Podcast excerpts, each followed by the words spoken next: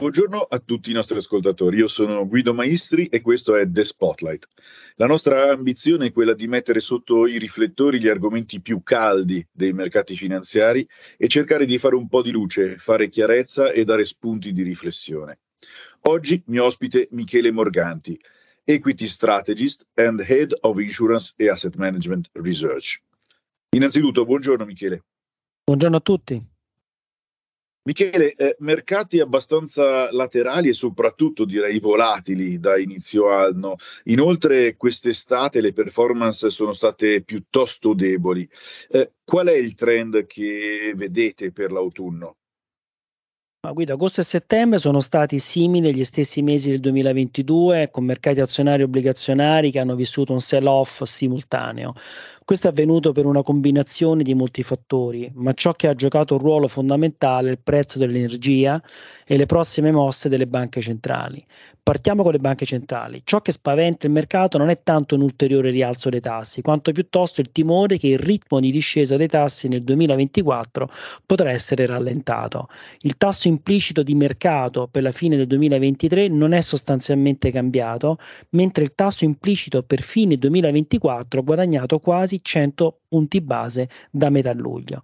Il mercato sconta il fatto che i tassi dei Fed Fund si attesteranno su livelli molto più elevati nel medio termine, vicini al 4% tra 5 anni. Questo riprezzamento e rimbalzo del term premium hanno fatto salire i rendimenti delle obbligazioni a lungo termine. Come riferimento, le previsioni dei membri della Fed per il medio termine sono al 2,5%, quasi 150 punti base al di sotto del tasso implicito di mercato.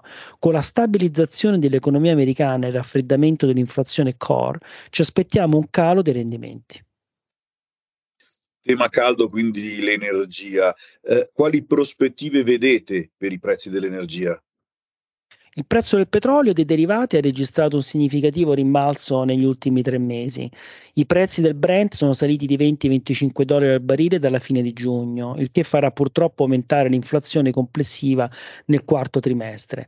La pressione sui prezzi è trainata dall'offerta. L'OPEC Plus con Arabia Saudita e Russia in testa ha deciso di tagliare la produzione petrolifera e per gli Stati Uniti questo diventa sempre più difficile da contrastare. In primo luogo, la produzione di petrolio di scisto americano sembra essere diventata meno sensibile al prezzo del petrolio, in parte a causa della pressione verso la transizione energetica.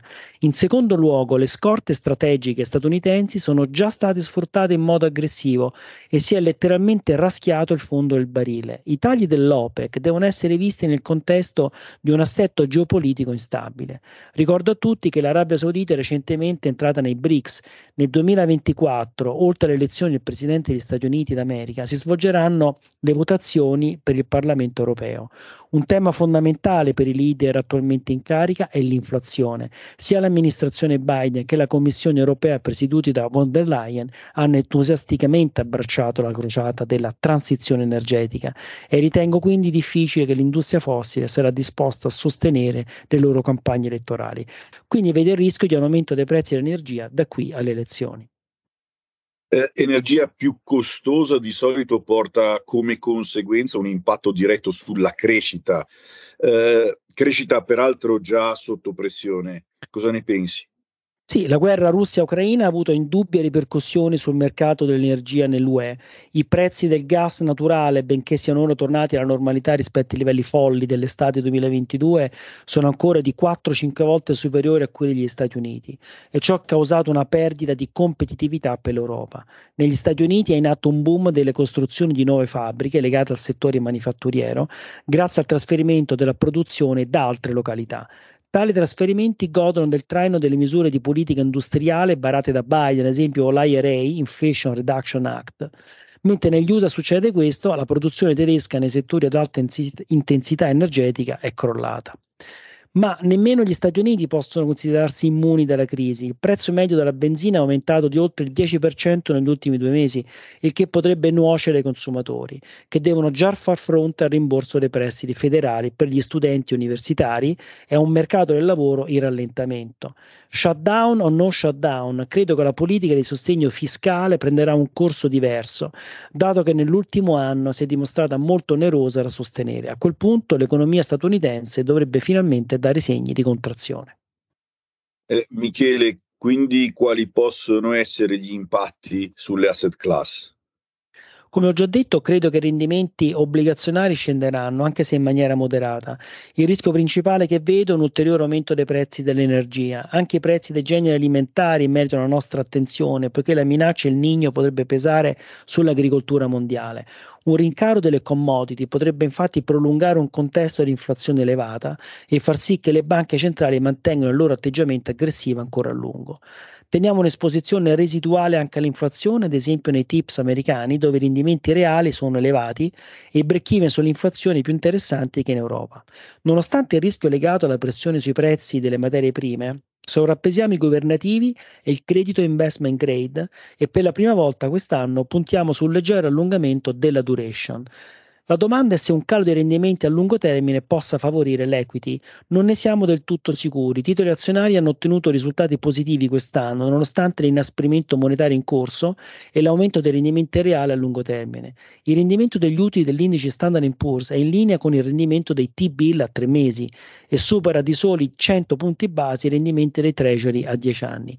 Tale rendimento differenziale è maggiore in Europa, ma è in parte giustificato dalla debolezza ciclica e l'incertezza politica. Manteniamo quindi un atteggiamento leggermente difensivo nei confronti dell'equity, sia in termini di allocazione che di stile. Grazie, grazie Michele per essere stato con noi anche oggi. Eh, dai temi che ci hai raccontato, il messaggio che mi porto a casa è che la cautela negli investimenti resta un tema ancora centrale nella costruzione dei portafogli per i nostri clienti. La nostra idea è quella di concentrarci su governativi euro, dove crediamo sia possibile iniziare ad allungare un po' la duration del portafoglio e sfruttare il bilanciamento tra la duration e gli spread interessanti che troviamo su titoli corporate investment grade, ma anche su titoli con rating WB. Su queste asset class, Generali Investment Partners e Sycomore Asset Management hanno sviluppato alcune strategie con track record robusti. Ulteriore diversificazione la possiamo costruire attraverso l'utilizzo di strategie come Planisphere Destination Value Total Return, una gestione alternative multi-asset che si propone di dare al cliente un rendimento simile a quello dell'azionario nel lungo periodo, ma con una minore volatilità. Oggi peraltro, con un portafoglio molto orientato al tema energia, con una posizione importante su uranio. È in momenti di equilibrio instabile come quello attuale che si percepisce maggiormente la solidità di un ecosistema come quello di General Investments, composto da asset manager esperti e altamente specializzati.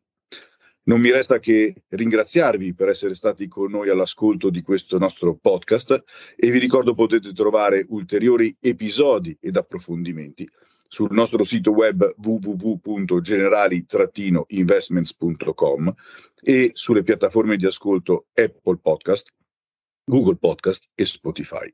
Grazie ancora e vi auguro una buona giornata.